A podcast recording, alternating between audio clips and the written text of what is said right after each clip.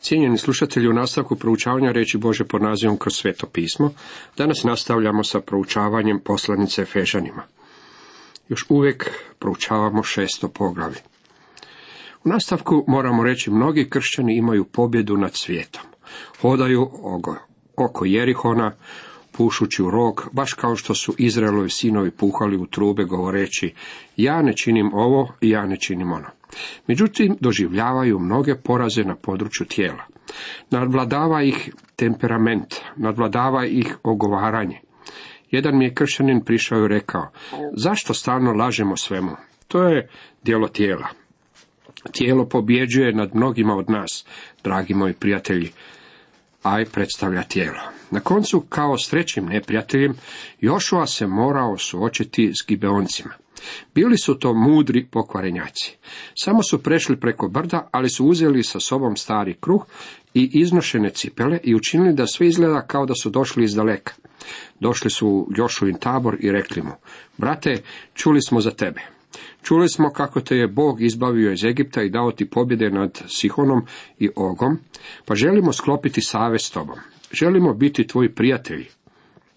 Na takav način nam đavao danas pristupa. On je varalica, a svoje službenike zaodjeva tako da izgledaju kao službenici svjetla. Netko je opisao vođu jednoga kulta riječima, slušam tog čovjeka. Tako je privlačan, tako osoban. Uistinu je divan i ono što govori ushićuje me. Poslušajte ovo i zapamtite da sam se Sotona prerušuje u anđela svetla. Ništa osobito dakle ako se i službenici njegove prerušuju u službenike pravednosti. Svršetak će im biti po dijelima njihovim čitamo u drugoj Korinčanima 11. Mislite li da će đavao pokucati na vaša vrata i reći vam, gledaj, ja sam đavao, tu sam da te oblatim, da te prevarim. Očito je da vam đavao neće pristupiti na takav način. Upotrebit će sve moguće da vas prevari. Poslaće nekoga tko će pokucati na vaša vrata i ponuditi vam literaturu koja objašnjava Bibliju. Ili možda će vam na sljedeći način pristupiti u crkvi koja je otišla u liberalizam. Sjetite se kako je djed imao klupu u crkvi, a onaj prozor u crkvi nosi ime po baki. Ne možete napustiti ovu crkvu jer ste tu tako mnogo uložili. Božja riječ govori nam, zato iziđite iz njihove sredine i odvojite se, govori gospodin u drugoj Korinčanima šest. Đavao pa govori, nama si uistinu potreban ovdje, zašto ne bi ostao još malo? Vidite, on je vrlo rafiniran. Gibeonci predstavljaju đavra. Oni su zavarali Jošu i on je s njima sklopio savez. Oni su bili ti zbog kojih je upao u nevolju. U Aju trebalo je priznati grijeh i okrutno obračunati s njim prije nego što će Bog dati pobjedu i to je jedini način na koji pobjeđujemo tijelo. Međutim, što učiniti s Gibeoncima? Jošova je s njima sklopio savez, a oni su mu predstavljali nevolju. Ako se udružujemo sa Sotonom, naći ćemo se poraženi. Što možemo učiniti? Poslušajte, ne možemo ga pobijediti sami. Vi i ja nismo ravni đavlu. Nije nam niti rečeno da se protiv njega borimo. Rečeno nam je da će se Bog boriti za nas. U desetom redku čitamo, u buduće jačajte se u gospodinu i u silnoj snazi njegovoj. Dopustite mi da ponovno upotrebim svoj prevod. Na koncu, kao zaključak, budite ojačani u gospodinu i u sili njegove snage. Obucite oružje Bože kako biste mogli ustati protiv đavolje zamke. Jer naša borba nije protiv krvi i tijela, već protiv vrhovništa, protiv vladara ovoga mračnog svijeta, protiv zlih duhova na nebesima. U 11. redku nastavlja obucite svu opremu Božju, da se mognete oduprijeti lukavstvima đavolovim. O čemu to Pava ovdje govori? Govori o duhovnoj pokvarnosti, onome što je sotonsko. Zapazite da je došao do kraja poslanice pa govori, na koncu jačajte se u gospodinu i u silnoj snazi njegovoj. Đavla ne možete savladati svojom snagom i silom. Pavao se poigrava sa dvije grčke riječi, panoplijan, Boži potreban nam je i stoji nam na raspolaganju kako bi se mogli suočiti sa metodijas đavla. Jačajte se u gospodinu. Samo tamo možemo doći do sile. 12. redak. Jer nije nam se boriti protiv krvi i mesa, nego protiv vrhovništva, protiv vlasti, protiv upravljača ovoga mračnoga svijeta, protiv zlih duhova po nebesima. Neprijatelj s kojim se kršćanin mora boriti nije krvi tijelo. Neprijatelj je duhovan, pa je i rat duhovan. Zato nam je potrebna duhovna snaga. Valja zapaziti kako tijelo svakog vjernika nije neprijatelj s kojim se treba boriti. Vjernik svoje tijelo mora smatrati mrtvim i podložiti se Bogu. Put pobjede nad tijelom opisan je u Rimljanima šest. Borba protiv stare naravi dovodi do poraza, a Pavao bilježi tu vrstu iskustva u Rimljanima sedam. Samo Božje oružje može izdržati lukavštine neprijatelja i sotonine napade koji raspolaže svakovrsnim naoružanjem duhovnim projektilima. Potreban nam je sustav proturaketa, želimo li ga pobjediti. Zato je vrlo važno za kršćanske vojnike da prepoznaju da se ne bore protiv neprijatelja koji je od krvi i mesa. Ne moramo se boriti protiv drugih ljudi. Neprijatelj je duhovan, pa je rat duhovan. Đavao je neprijatelj svakog vjernika i ovdje nam je rečeno da se protiv njega borimo. Put do pobjede nad đavlom je poslušnost zapovjedima. Obucite svu opremu Božju i oduprite se. Nalazimo se u duhovnoj borbi. Đavao ima svoje postrobe uređene po činovima. Rečeno nam je da se borimo protiv njega. To nam rečito govori o borbi prsa o prsa sa duhovnim silama zla. Prevod 12. stiha nije toliko snažan koliko bi trebao biti. U stvari trebao bi glasiti, jer naša borba nije protiv ljudi od mesa i krvi, već protiv poglavarstva, protiv vlasti, protiv vladara ovoga mračnog svijeta, a oni su svi duhovi protiv zlih duhova na nebesima. To je naša borba i već je poodmakla. Oko nas nalazi se demonski svijet koji se dosta očituje u današnjem svijetu. Da sam to rekao dok sam bio mladi propovjednik, mnogi mi ne bi povjerovali ili bi rekli kao što je to rekla jedna draga gospođa, dragi mladiću, zvučite mi pozitivno preplašeni. Danas, međutim, demonizam je popularna tema i javno se očituje. U mnogim našim gradovima imamo sotonske crkve. Nekim od tih čudnih skupina događaju se vrlo čudne stvari. Nedavno mi je jedan čovjek rekao, te stvari su danas vrlo stvarne. Tko je uopće i tvrdio da nisu stvarne? Ako ste nevjernik na tome području, otvorite oči i promotrite što se događa oko nas. Ljudi bivaju zavedeni i uvodi ih se u svaku vrstu demonizma. U svijetu djeluje duhovne sile, zle sile, koje su upravljene protiv crkve. One djeluju protiv vjernika, protiv Boga, protiv Krista. Nemojte poušavati, omalovažavati te stvari. One postoje, a vi i ja im nismo dorasli. Činjenica da imamo izboriti pobjedu nad duhovnim neprijateljem dobro je ilustrirana u desetome poglavlju knjige proroka Daniela. Daniel je molio i nije primao nikakve odgovore. Molio je tri tjedna. U te dane je ja, Daniel, žalovao sam tri sedmice. Nisam jeo tekućih jela, meso ni vino nije ulazilo u moja usta. I nisam se mazao uljem dok ne prođoše te tri sedmice. Na koncu prišao mu je anđeo, dotakao ga se i rekao mu, Daniele, miljeniće, pripazi na riječi koje ću ti kazati. Ustani, jer ja sam evo k tebi poslan. To reče, a ja ustadoh dršćući i kaza mi, ne boj se, Daniele, jer od prvoga dana, kad se odlučio da se poniziš pred svojim Bogom, da bi razumio tvoje su riječi uslišane, i ja sam došao zbog tvojih riječi. Ako je to istina, onda je Daniel imao puno pravo pitati, pa gdje se onda bio tri tjedna? Poslušajte nastavak poruke koju je nosio anđeo. Knez kraljevstva Perzijskoga protivio mi se 21 dan, ali Mihajl, jedan od prvih knezova, dođe mi u pomoć, ostavio ga nasuprot knezu Perzijskome, Daniel 10. Našao se u borbi s đavlom i morao je poći po pomoć. Radilo se o duhovnoj borbi, a i mi se jednako tako nalazimo u jednoj danas. Rekli smo da su te sile organizirane.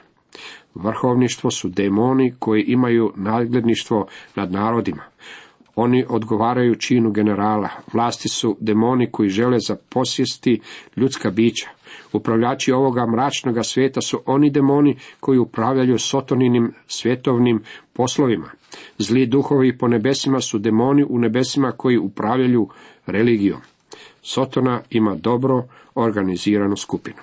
Njegova organizacija u današnjem vremenu manipulira ovim svijetom. Slomljena srca, patnje i životne tragedije je djelovanje Sotone u pozadini. On je uzrok velikim problemima koji danas postoje u svijetu. Sada smo vidjeli gdje se neprijatelj nalazi i tko je. Naš je neprijatelj duhovan. Radi se o Sotoni koji je poglavar svojih demonskih sila. Sada moramo prepoznati gdje se bitka odvija. Mislim da je crkva velike izgubila iz vida potrebu duhovne borbe. Držimo da ako imamo ljubku crkvenu zgradu, privlačimo mnoštvo ljudi, a financije se slijevaju u blagajnu. Tada sve ide kako treba. Međutim, financijsko stanje crkve nije mjesto borbe. Ono će osigurati jasni pokazatelj da je nešto krenulo pogrešno ako crkva koja se do sada sama financirala na jednom zapadne u dugove. U stvari to znači da je na duhovnom području bitka izgubljena. Trebalo bi postaviti pitanja, jesu li članovi crkve izgrađivani u Kristu? Poučavali se Boža riječ? Postoje li duh ljubavi i suradnje među članovima? Je li ogovaranje svejedeno na najmanju moguću mjeru? Ne smije doći do legalizma, već moraju postojati bratski odnosi među ljudima koji jesu braća u Kristu. Ondje gdje postoji duh kritizerstva, gorčine i mržnje, Boži duh ne može djelovati. Crkve vole govoriti o brojnim ljudima koji dolaze Kristu. Vole pričati o tome koliko su odluka donijeli.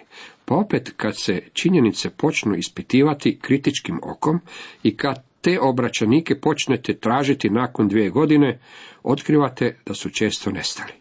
Čini se da ne svačamo kako i danas postoji duhovna borba, te da ljudi moraju biti utemeljeni na Božoj riječi. Kad su ljudi zaslijepljeni i odvedeni na krivi put u brojne kultove i religije koje propagiraju lažna vjerovanja, radi se o manifestaciji demonske sile.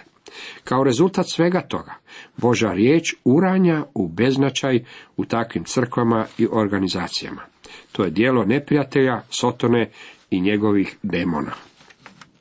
Zaštita za vojnika.